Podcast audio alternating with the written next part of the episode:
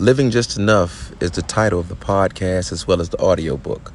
The podcast covers my life as a youth and the things that I encountered, endured, um, as well as just uh, interacted in that molded me to make the choice that I made to pick up a gun as a young adult and take someone's life as well as injure some other people, and um, which was one of the most stupidest fucking decisions I ever made in my life.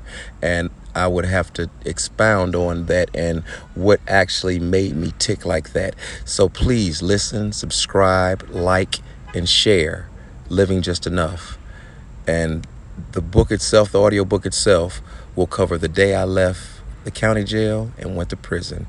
And I hope it's enlightening to someone. Thank you.